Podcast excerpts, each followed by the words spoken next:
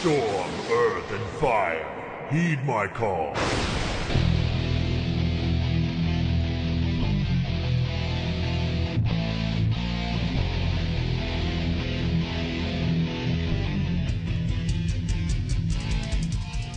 好了，你现在正在收听到的是艾泽拉斯之声啊，我是主播高阳。在上一期节目当中啊，有听众留言说说，在我的主题档当中，可不可以多一些关于魔兽世界的音乐作为背景呢？所以说今天啊，就尽量给大家找一些，好吧？今天想要跟大家聊些什么呢？在上一期节目当中跟大家聊了一下 PVP 的战场啊，这一期节目继续跟大家聊，还是聊 PVP，但是聊的不是战场啊，聊的是亲儿子。可能有人说，哎，法师，法师有什么好聊的？其实啊，不知道从什么时候开始啊，魔兽世界词汇中突然出现了一个新玩意儿啊，就叫做亲儿子嘛。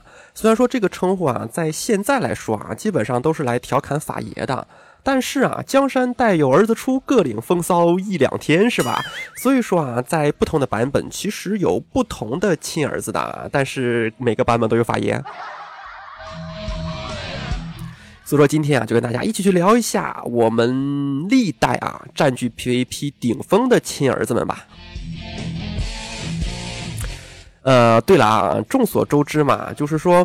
不得不提的一点就是啊，在魔兽世界 PVP 当中啊，就是十分有技巧性，所以说，嗯，在水平不同的情况下，其实很难得出一个定性的结论。所以说呢，在接下来的节目当中，我提到的呀，都仅仅是大众们或者说平民玩家们啊普遍认为或者说普遍认可的一种情况啊。如果非要拿一些呃各职业的顶尖选手来对比的话，那么我只能说，你认真你就输了。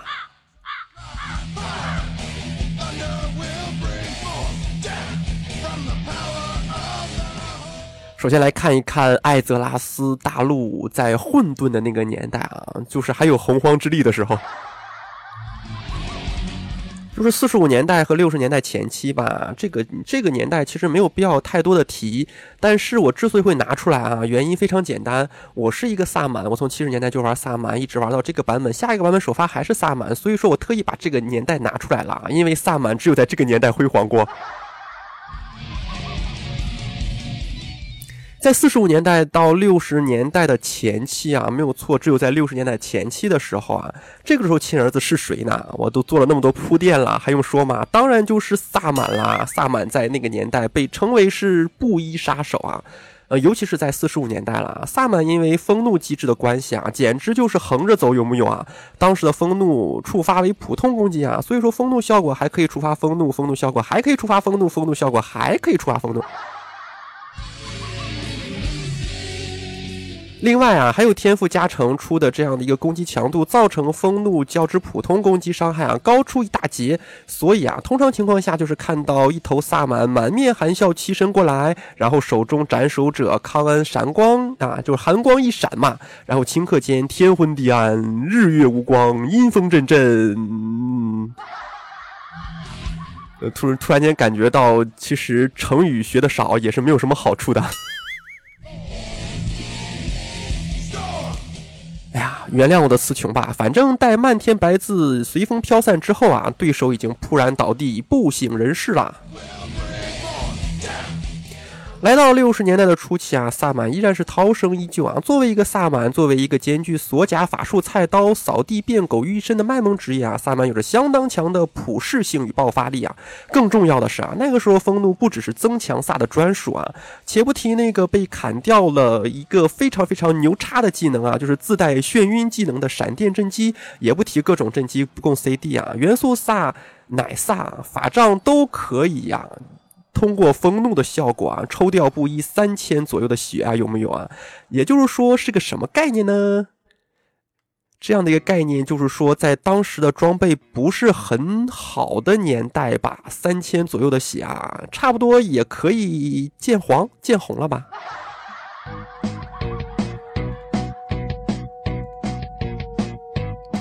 更可恶的是什么呢？更可恶的是啊，他打一半喘口气的时间还能自然迅捷加血，有木有啊？在任何朝代三修的职业啊，你都伤不起啊，伤不起。想想小德吧。也是依靠着当时的装备啊，导致全民的低血量吧。风怒在 nerf 后仍然保持着几乎全职业最强的爆发，呃，只需要啊对面是一个布衣啊，黑风一出不秒也红啊。高伤害打断震击啊，是地震术，哎不对，原来是地震术啊，现在应该叫做风风风减，风风差不多就那个事儿吧。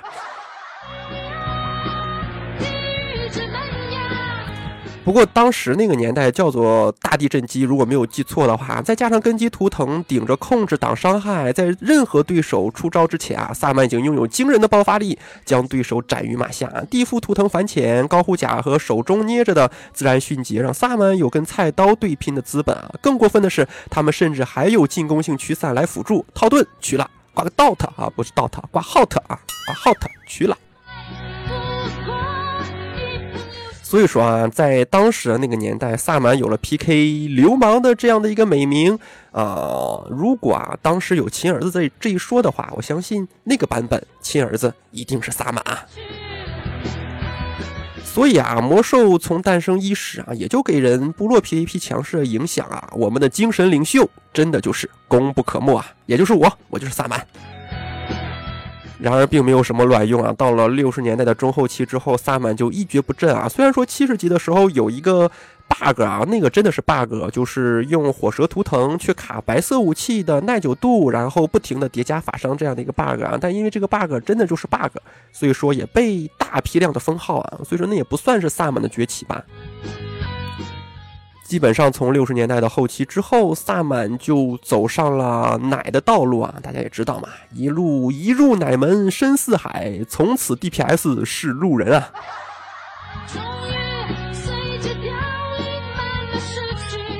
然而到了八十年代、八十五年代嘛，萨满的呃图腾没有办法在控制的时候插。嗯，萨满在 PAP 的地位啊，奶萨在 PAP 的地位就掉了大半截。还好九十年代啊，有 Link 的出现，让萨满又重回归了这样的一个地位。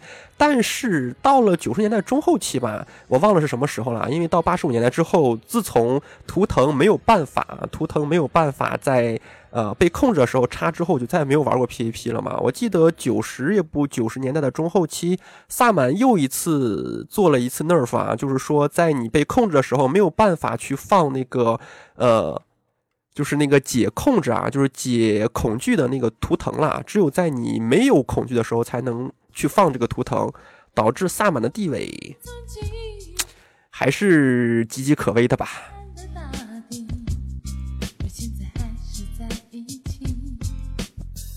跑题了，跑题了，跑题了！来看六十年代中后期啊，这个阶段，我相信很多玩家都知道嘛。这一时期啊，怎么说好呢？萨满依然在原地踏步，但是其他许多职业已经有了质的飞跃了。其中啊，尤为暗牧和术士最为 bug 啊，不是阴吧，是 bug。这两个职业啊，需要一定装备的积累，所以说前期并不是有特别很好的表现啊，但是。到了那个时代啊，牧师还是一个很有爱的职业的，因为种族不同，牧师有着各自不同的种族天赋。不知道有多少玩家还记得？其实现在牧师好多好多的天赋技能，或者说好多好多的自己本身的技能，都是那个年代的种族天赋演变而来的。你们还记得矮人大妈在副本里面为什么那么吃香吗？为什么联盟一战耐法挑战审美极限也要带大妈出场吗？而现在神木天赋中的绝望导言啊，暗木循环中的瘟疫啊，对，应该叫瘟疫吧，都是取自于之前的种族天赋，而最适合在暗木 PVP 的天赋啊，自然就是亡灵的啊独有的噬灵瘟疫和虚弱之处啊，让亡灵暗木如虎添翼。而亡灵意志有多么强悍，我相信那个年代玩过的玩家应该也不用多说了吧。虽然说啊，在今后的好多好多个版本当中啊，尽管三十秒免疫魅惑、恐惧变形的逆天效果被一砍再砍砍到五秒，但是在人类自立出现之前，这依然绝对是最强的 PAP 种族天赋啊！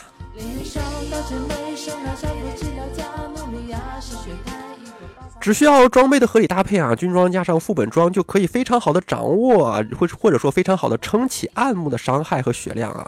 得益于先天优势的真言树刃和一个不需用切换形态就可以释放的盾啊，好像在这个版本当中盾已经不可以了，盾是暗幕的话，如果放盾就会变变成白人了嘛。所以啊，其实使得暗牧比同等级装备的其他职业啊多出非常非常多的有效血量。俗话说得好嘛，不怕拳头硬，就怕自己打上去啊，对手没有任何反应。暗牧形态自带的百分之十五减伤，天赋自带随机眩晕，虚弱之处减少物理伤害，甚至还可以变白加血啊！你说怎么打吧？啊，菜刀硬着头皮上去啊，各种被盗的铜的哇哇大叫啊，一边砍一边发现自己莫名其妙的晕在原地动弹不得，法系更是悲。悲催啊！左蹦右跳啊，手雷啊，什么乱七八糟的东西啊，使劲浑身解数，直到力尽跪地啊，发现对面连半血都没有掉啊！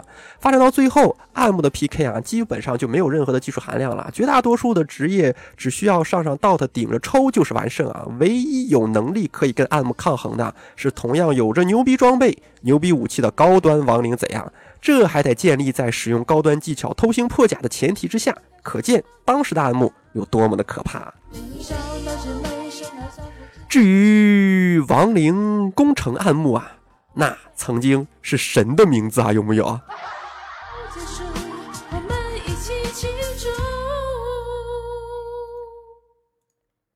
然后再来看一看术士吧。说到术士，很多玩家应该在当时的那个年代，或者说之后的几个版本当中吧，提到六十年代的术士，应该比六十年代的暗幕更有名一点点。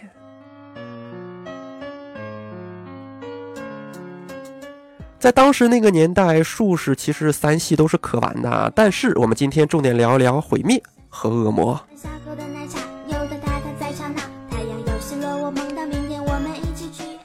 好了，毁灭的强力啊，在于其它的爆发力啊。前面我说过，萨满的爆发力如果说是惊人的话，嗯，那么毁灭就应该是恐怖了。恐怖是有多高啊？以前的武器战遇见术士啊，起手一个冲锋过去砍两刀，就要收起我们的 AL。啊，然后就要就要怎么呢？可能有人会问啊，为什么要收起武器呢？有可能后来的玩家不知道啊，因为在九十年代吧，我们的战士再也不需要去换上盾牌才能可以开盾墙了。在九十年代之前的战士是，如果想要开盾墙，那么你就要牺牲一下你的 DPS，换上盾才能开。没有错，换下 AL 开盾墙。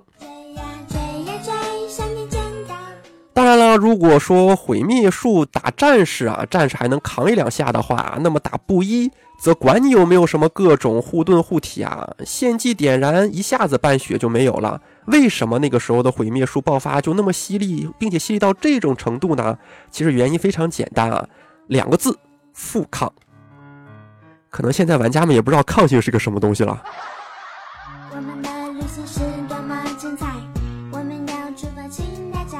嗯，你还记得当时术士有很多很多诅咒的那个年代吗？当时的暗影诅咒和元素诅咒啊，就能把对手的抗性降到负数。嗯，负抗是个什么概念？怎么跟你们说呢？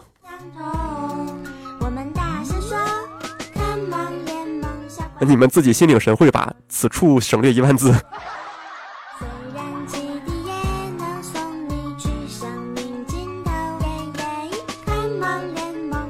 好啦，如果说我们的毁灭术士是普通术士的话，那么还有一个术士叫做文艺术士啊。文艺术的鼻祖，我相信很多玩家都知道啊，就是我们的 Jack Dog。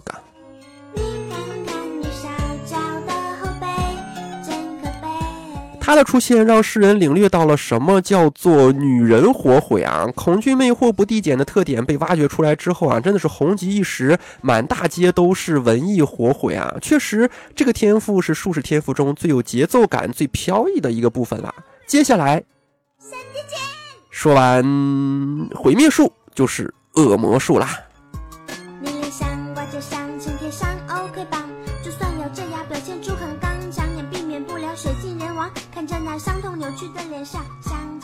如果说法爷啊，如果说法爷是神的话，那么当时的那个年代的恶魔术就是诸神的黄昏啊，我相信很多玩家应该会知道五复仇带狗恶魔术吧。当时这样的一个术士，在法师眼里，真的就是恶魔啊。可能有人会说啊，五复仇恶魔术士啊，恶魔带狗术士啊，为什么是那个年代所有法系们的梦魇呢？其实啊，究其原因呀，就是由于法系，对于法系而言啊，这个东西太过于 bug 了。是的啊，我用的是 bug 啊，可不是阴吧？也只有恶魔带狗五复仇这样的一个术士，才可以用这个词来形容啊。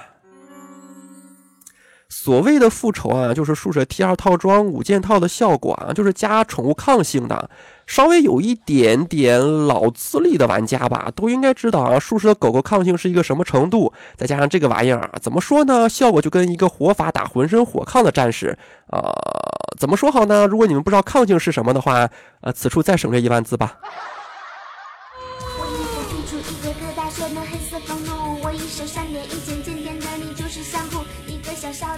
啊，所谓的带术士的狗啊，也就来源于这个典故了啊。五复仇恶魔狗术士可以如二郎神一般啊，立于烈烈风中啊，纹丝不动，任凭那一只狗啊，就可以咬死如今叱咤风云呐、雄霸天下的法爷们。对我说的是门代表的。不是一个啊，你觉得可能太夸张了吧？实际情况啊，也就是这样的。冰剑在以前是二元法术嘛，打到狗狗身上几乎十根抵抗九根，火系法术也只能打掉我们当时啊恶魔术狗的二分之一的伤害啊，那还是算是一个撞大运了。就在这无尽的抵抗之中啊，这个头上有犄角，身后有尾巴啊，貌似还带着蝴蝶结的奇怪生物啊，就一口一口咬死了对方啊。当年法术论战当中啊，呃，法师对于术士怨念如此之深，可能也就是由于这种死法太过于英雄气短了吧。通常来说啊，有节操的术士是不会用这种方式来 PK 的。但是既然这里有了普通术士，也有了文艺术士，那么耳鼻术士，嗯，没有似乎。不太好吧，所以说五复仇恶魔狗术士，看看要不要委屈一下呢？天生的宝库，谁用谁知道。做萨满挺好，叉叉更健康。我就是萨，好啦，即便是没有了近乎于 bug 的五复仇啊，恶魔术依然是一个 bug。首先就是恶魔特有的提高血量与早期灵魂链接百分之五十减伤的逆天效果啊，实在打不过我牺牲一个胖子，再顺招一个女人吃个糖不就行了吗？当年的英雄职业啊，说是五复仇恶魔术或者说是恶魔带狗术的话，真的是不是浪得虚名的。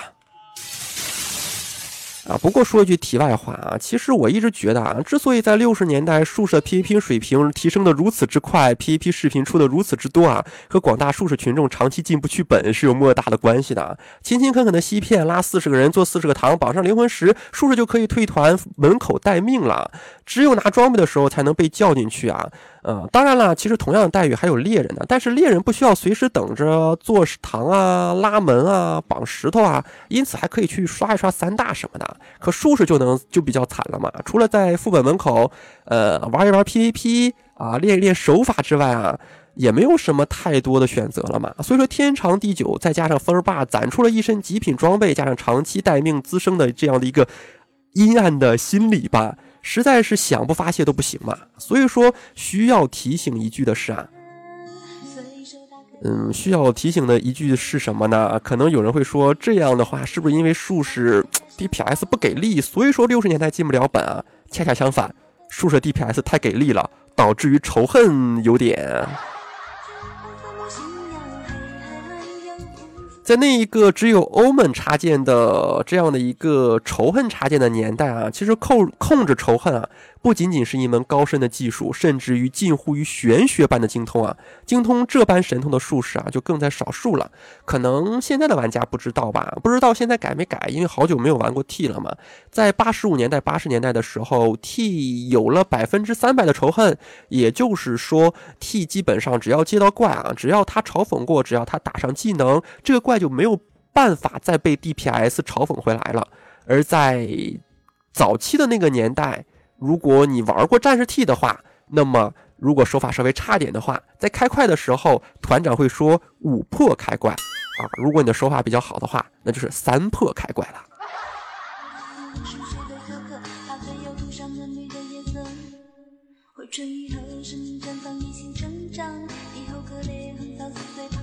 当然啦，在六十年代的中后期啊，还有一个 PAP 的亲儿子啊，昙花一现。不过之后就变成一个。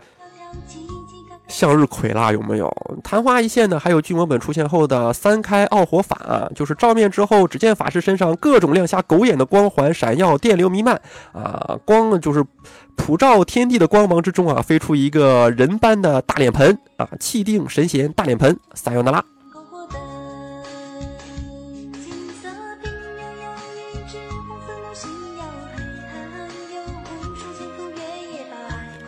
好了，再来看一看风暴前夕吧。虽然这个前夕在当时看来是一个太过漫长的前夕，然而要是跟以后比起来的话，想想三点零啊，刷的未穿孔的马桶吧，再想想四点零，呃，四点零，四点零我们玩过吗？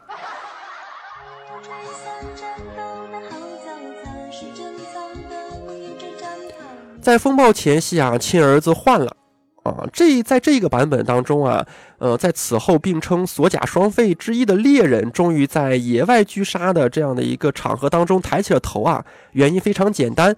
就是兽王系里面增加了一个俗称小红人的底层天赋啊，这个天赋的全名，我相信很多玩家应该知道，叫做野兽之心嘛，变大了，变粗了，变硬了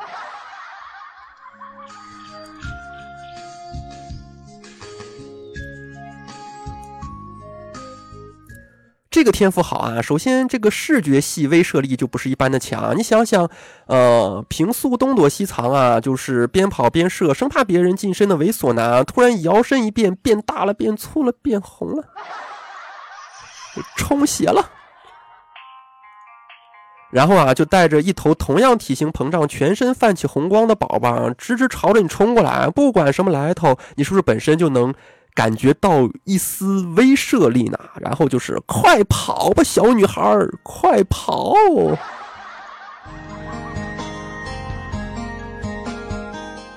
其实啊，真的就是这个样子的啊。小红人这个天赋极大程度上解决了猎人缺乏反恐、反控制啊，缺乏反就是这样的一个爆发能力的窘状啊。红人一开就是免控，而且极大程度的提升了攻击力，这样平原上对手仿佛变成了一个待宰的羔羊啊，下一秒就要被打成了骰子。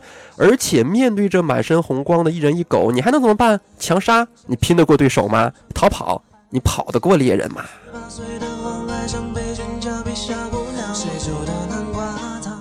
那个时候啊，大家都是第一次接触到版本更新所带来的新东西啊，兴奋劲儿比现在的过渡期要大很多。战场里经常可以看到同职业的队伍啊，当然，呃，见的最多的还是全猎人队啦。兽王负责缠斗，射击负责后排秒杀，杀人如割草，战斗力堪比正规军啊。另外，其实，在这一个版本当中啊，大奶们的 PVP 实力也开始逐渐凸显啊。之前大奶们由于治疗强度和法术强度是分别两个不同的数值，而导致于很难打死人。而在 TBC 的合并，让奶妈一下子翻了身，典型的刺猬流反射盾戒律啊，如同打不死的小强一样啊，任尔东西南北刀，我自岿然不动啊。在之后无数的时间段之内啊，门口也少不了有嚣张的人敢于挑战一个全身刃装的治疗啊，耗费时间，耗费生命，最后还败得惨不忍睹，何必呢？可能现在的玩家们也不知道什么是韧性了吧？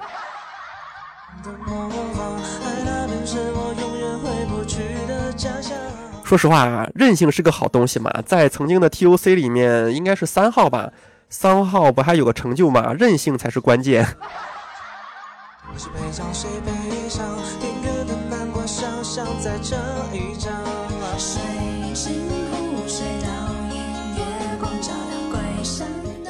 再来看一看《燃烧的远征》初期，在《燃烧的远征》初期啊，国服其实引入这个版本的时候，S 一赛季早就已经没了。不过即便如此，双冲动锤贼啊，在竞技场里面还是火了好一阵子啊。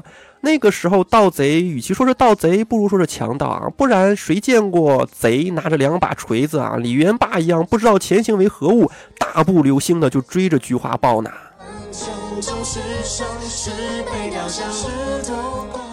当时战斗贼的预备可以重置几乎所有技能的 CD 啊，这问题就来了，世界上没有能在这种贼面前跑得掉的生物了啊！强化疾跑解定身，传说中的暗影斗篷挡控制，毒刃保证减速，出血保证能量续存，冲动保证爆发啊！锤精通啊，会一定几率的把人打晕。好了，没打死怎么办？预备，再来一套啊！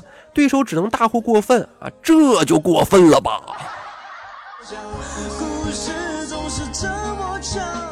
当然啦，在那个年代啊，贼法这一世纪经典爆发组合也是在此时被挖掘出来的。而在 S 二赛季，双冲动嘴锤贼的啊这样的一个特性啊，正好弥补了法师与乃德跟术士无无法可施的这样的一个弱点啊。要知道啊，当时小德套装可是加跑速的，除了贼，还有哪一个职业能粘得住这种家伙呢？只需要一个位置舒服的肾机，法师便可以使出招牌爆发，配合冲动贼的这样强烈的 DPS。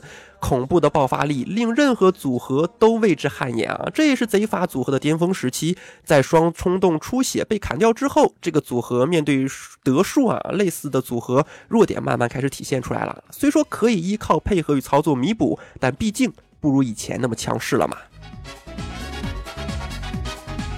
宅男们别玩游戏了，生孩子吧！宅男们别玩游戏了，生孩子吧。当孩子有了孩子就太理智了啦，一家三代能组个无人班吧。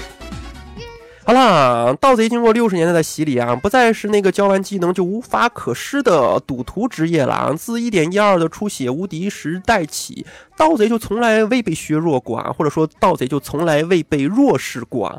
TBC 中，暴雪给贼加入了关键性的斗篷和毒刃，完美的保证了控制和反控制。而这一时期的双冲动出血，在此基础上将伤害能力发挥到了极致。如此完美的职业，如何不归为亲儿子的一类呢？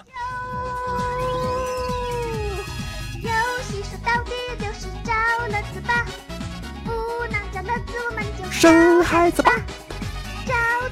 好了，另外在这个年代啊，四大名捕随着法强的整合吧，PAP 能力开始被世人所共识啊。引用治疗们被抱怨时期常说的一句话：“我打不死人，还不允许人打不死我吗。”任性的引入降低了所有职业的爆发力啊。于是乎，只要没有一轮搞死搞残，大奶们就能拿波涛汹涌的乳量再一次生龙活虎起来。这其中啊，尤以小德为最，为什么呢？能打能加能控制，打的差不多了，跑开加个血，跑不开骗你个打断，吹起来加个血。平常上好 dot 啊，不对，平常上好 hot，从来分不清 dot 和 hot 的。啊，平常上好了 hot 啊，看你准备爆发，变个熊，皮糙肉厚打不动啊，毒条再冲锋过去拍两下，即便被追得满地乱跑，小德们也能临危不惧，三花聚顶啊。对手可悲的发现，打了半天毫无成效，自己的血量却如同中了慢性毒药一般愈发的无可救药。这个反控能力超强，还具有稳定控制、一定输出能力的治疗职业啊，一度成为了竞技场文，嗯，大腿。谁不想要自己的队伍涌动呢？是吧？所以说前期的第二个 bug 职业众望所归。其实乃德一直表现都不错啊，乃德、乃萨和戒律木在 PVP 当中一直不错啊，啊不对不对，乃德、乃奇和戒律木啊在 PVP 当中一直不错啊，乃萨和虽然我们现在不能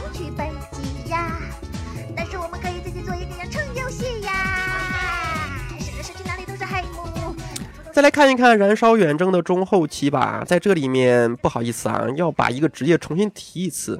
虽然说我在做文案的时候尽量避免同一个职业出出现两次啊，但是还要再提一次盗贼，为什么呢？咱们先来听一听吧。七十级啊，是属于盗贼的年代啊，冲动出血尚未芳心未艾啊。啊、这二点三之中啊，又出现了敏锐装死贼。生孩子吧。如果说啊，前者的路子是大开大合的话，那么敏锐装死天赋啊，就是阴损狡诈了，恶心死人不偿命。而恶心人的主要原因就是装死这个天赋啊。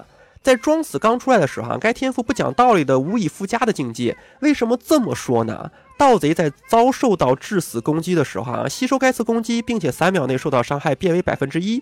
百分之一和致死攻击两个概念叠加在一起，造就了有史以来最 bug 的生存技能致死攻击就是说啊，只要你一下能把它秒掉的话，那么不管多少伤害都算致死。典型的比如奥火法，一个脸盆秒杀了小贼，结果触发了装死，那么。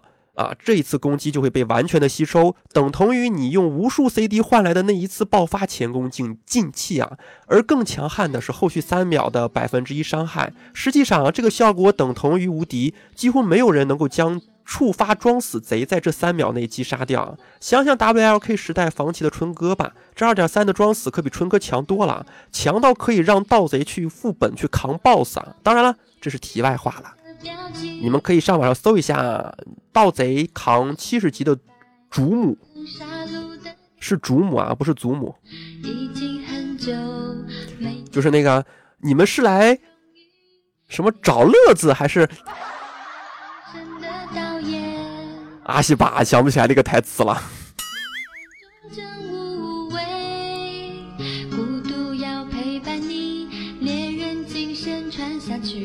好了，不要小看这种出发和三秒的时间啊！就在这点时间里面啊，往往就是决定成败的所在。战斗之中，机会稍纵即逝啊！高端对决尤为如此，而装死往往导致一次完美的爆发，无功而返，恶心程度堪称魔兽历代所有技能之最。最后啊，暴雪可能也意识到了此技能太过强大，经过多次 nerf 之后啊，成了如今这个样子啊。虽然我们尽量避免同一之间出现两次，但是这里啊。是一个里程碑级别的技能，还是要提一下的嘛。哎，想到这里，我还推荐大家看一个视频啊。当时那个年代，用那个有个盗贼，呃，在插旗的时候，用两把白色啊，就是白色的匕首，玩死了一个法师。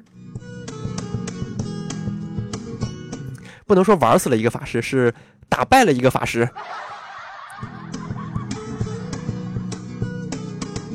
终于明白，也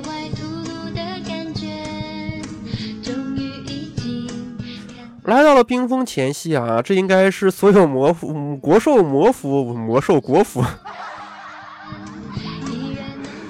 嘴都飘了啊！这应该是所有国服玩家们都耳熟能详的一个版本了啊。亲儿的叫法也是于此兴起啊！伴随着两个封神职业的崛起，奥法与惩戒旗。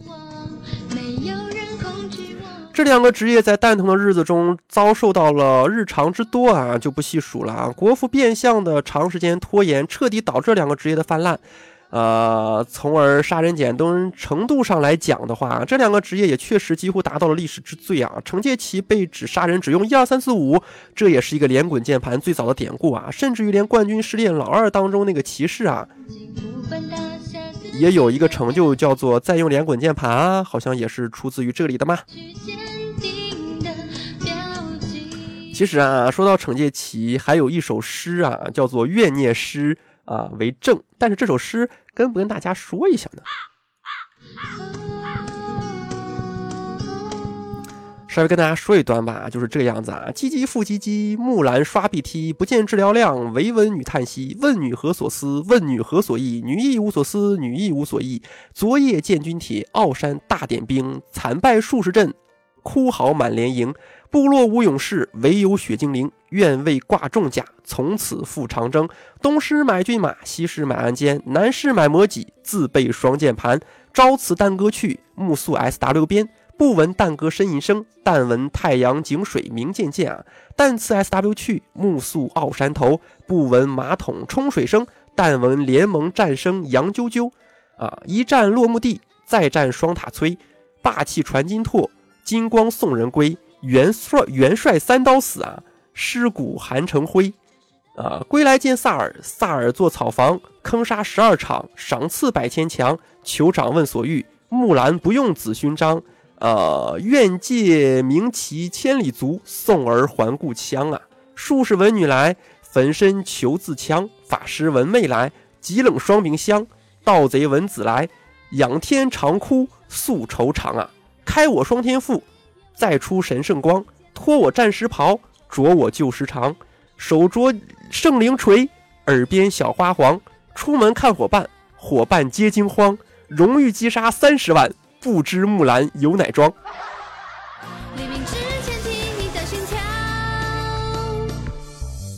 好啦，说完惩戒旗，再说奥法。奥法说起来就比较简单了嘛，biu biu biu biu biu biu biu biu biu biu biu。奥法说完。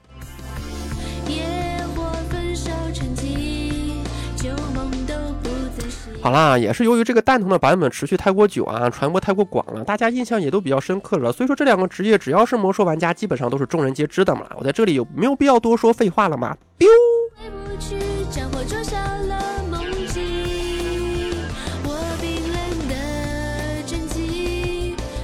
再来看一看巫妖王之怒这个时代吧，术士们终于不用再满天，唉，反正就是终于们不用再抱怨说自己弱了嘛，因为官方出这个英雄职业啊，死亡骑士。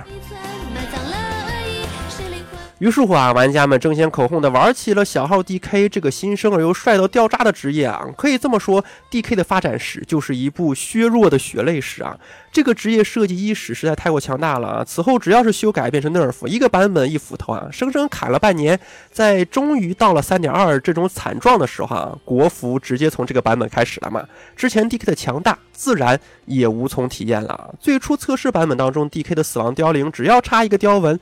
便直接带有群体破胆的效果啊！这个强悍到极致的技能明显破坏了平衡，于是啊，很快就被取消了。之后便是正式开放的版本啊，那段 DK 天下无敌的日子，借助了任务得来的魔印加持冰冰系伤害啊，打到恐怖的地步啊！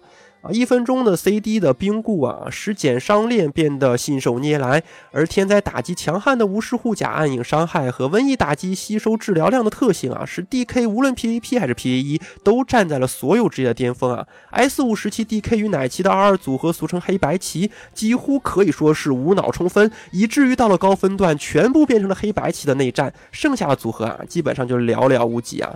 当然了，暴雪自然不会放任 DK 一家独大。在大家尝过英雄职业甜头之后啊，迎来就是一次又一次 nerf。这种矫枉过正的改动，导致 DK 多次变动打法，呃，直接从天堂跌落到了谷底。而这个畸形的时代，也随着 DK 的落寞，逐渐回到了以前的平衡的样子。而在这个时代的尾声，经历大风大浪的 DK 又重新站在了 PVP 的高最高点啊！这主要是由于末期装备啊大幅度的韧性，让 DK 得到了消耗的资本，而与 DK 消耗加区，没有任何职业可以挺得住。当然，这种消耗的打法已经不能说算是亲儿子了，只能说这个职业在没有被暴雪大义灭亲之前啊，是当之无愧的食物链的顶端啊！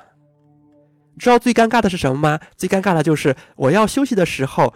BGM 也休息了。热血滚烫胸口，天堂王座战士相，谁在放肆？其实说到雪地凯啊，很多人的印象就是圣啊，不对，圣斗士。两个雪地凯内战，就是呃，看谁的肾比较好一点。你知道我九十年代最大的乐趣是什么吗？九十年代最大的到了中后期最最大的乐趣就是看两个雪地 K 插插旗啊，然后自己坐在那里就是静观其变。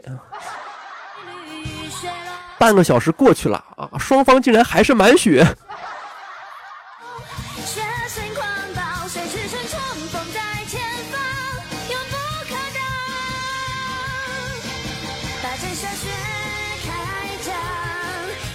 好啦，来到了灾变前夕啊，这个过渡版本持续的时间也不是很长嘛，而而且大多数人都热衷于在 ICC 里面使用新天赋标 DPS。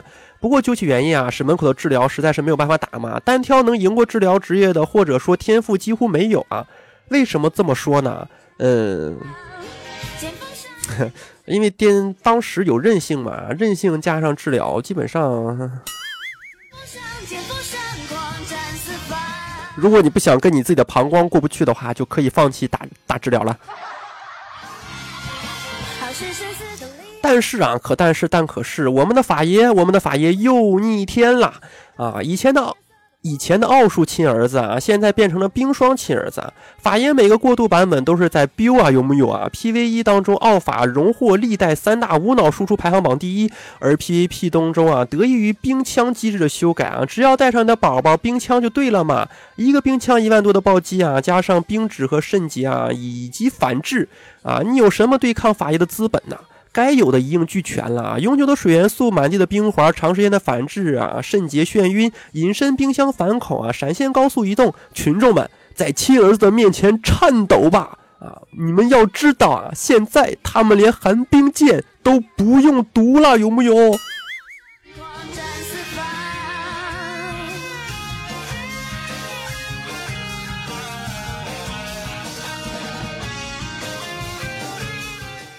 再来看一看，到了大灾变这个版本啊，大灾变由于机制的大幅度改动吧，菜刀盾们迎来了第二春。从奥金三板斧的时代之皇，不温不火沦为至今的战士们，终于牛叉了。在高伤害武器的前提下，战士们能够造成无法用语言来形容的伤害。一个二阶武器战，瞬间一个横扫可以把全身刃装的对手啊打下十多万的血量。这已经不是平衡所能包容的范围了啊！虽说致死效果全都砍到了百分之十，但是在这种伤害的面前啊，还要致死有何用呢？暴雪很快注意到了这个巨象碎击导致的不合理伤害，在不久之后将之改动啊。于是国服玩家不知第多少次的与 OP 擦肩而过，除了叹息，我们还能说什么呢？让小德蒙哭天喊地的变形不解定身也是这个时期的产物啊。虽说看似不合理，但也是由于竞技场中太过突出的表现所致。版本初期的野德啊，开了狂暴之后，几乎是一个不受控制的存在，不吃恐惧，不吃羊，不吃定身，仿佛猎人红人转世啊。二中搭配战士，能让任何治疗都哭出来啊。阵风扑面，一人一兽，凶神恶煞，如同地狱恶魔一般直冲过来啊，上劈下挠的，就是。死掉了嘛，所以说在当时只有暗木能活过一个球的时间。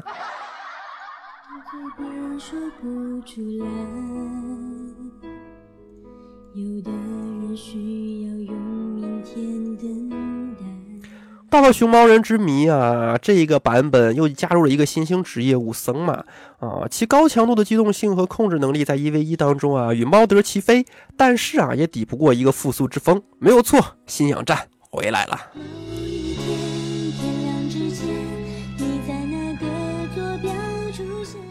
到了德拉诺，啊，你们告诉我这个版本的亲儿子是谁吧？因为这个版本我真的是彻底放弃了 PVP。如果没有猜错的话，应该是猫德吧？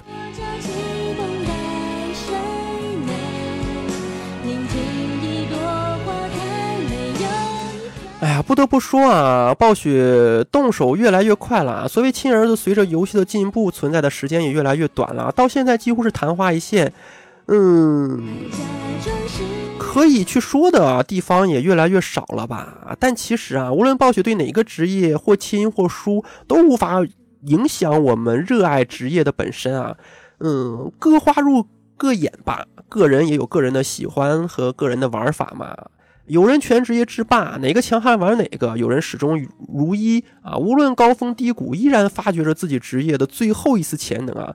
这里并没有什么谁对谁错啊，从呃节目当中也可以看出来吧。一代补丁，一代神嘛。与其不切实际的奢望暴雪大神能多爱一点啊，不如在自己的职业当中寻找游戏的乐趣。没有最强的职业，没有最强的玩家，这归根结底还是一个游戏少一点职业间的谩骂，多一点的和谐讨论，和平心态最重要嘛。像我这样的和平主义者啊，才不会因为法爷强悍就去玩法师呢。所以说我玩的是萨满吗？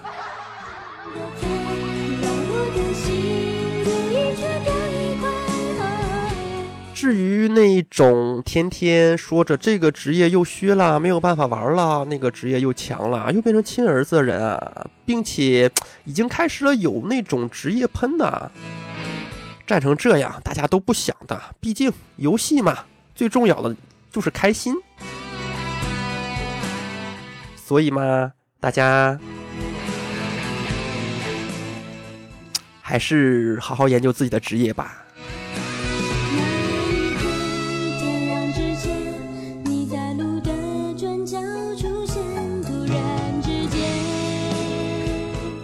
好了，本期跟大家去分享的是《魔兽世界》当中历代版本 PVP 的亲儿子们。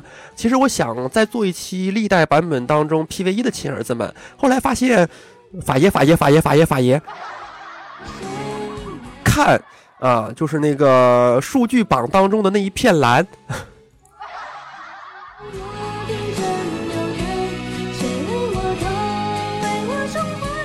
顿时感觉就是哎呀，心好累，感觉身体被掏空，没有什么好说的。好啦，其实我今天做了两个主题，一个是 PVP 当中的亲儿子，一个是 PVE 当中的亲儿子。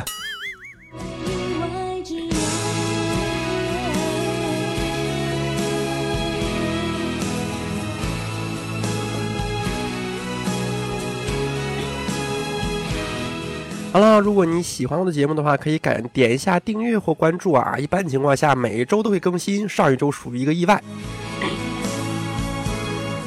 同时呢，在详情里面也有我的听众群啊。如果大家有什么好的主题，或者说有什么好的文章想要跟我分享的话，也可以在群里面跟我说一下，有可能下期节目就是你写的文案呢。